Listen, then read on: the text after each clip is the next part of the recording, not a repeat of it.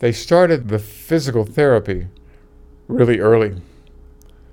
They had to bring in this like a fork truck lift called a Hoyer lift to move me out of the bed and plop me into a wheelchair.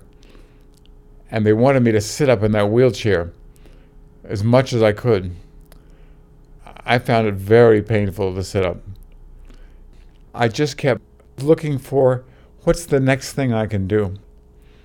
My professional world is being a psychologist, from a behavioral psychologist working for B.F. Skinner to uh, an educational psychologist where I got my doctorate, learning cognitive psychology, and finally learning about brain psychology in the 80s.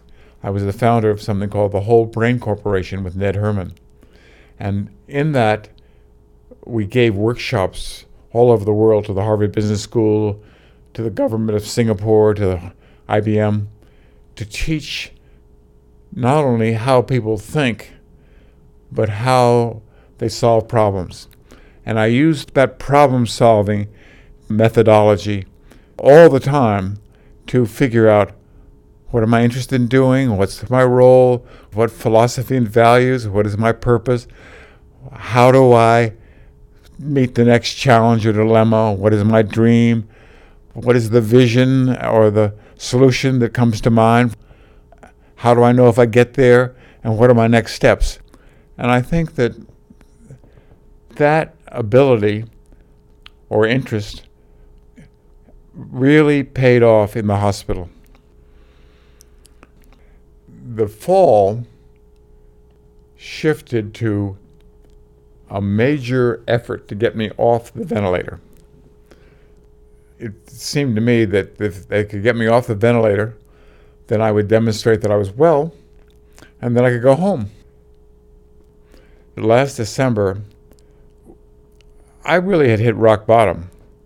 I was out of the coma. People came around and said, Do you know what day it is? Do you know where you are? Do you know what your name is? And I could do all three of those. That was a big step. But they decided that I wasn't making progress with my PT work.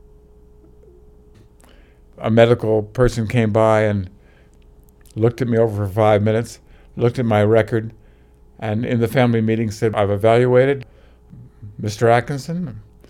His trend line is not good. In fact, he's never going to get well. Further, my 90 uh, day Medicare had run out. So that my insurance wasn't going to be paying for me staying there. They sent my family looking for a nursing home to warehouse me in. Uh, going home was out of the question.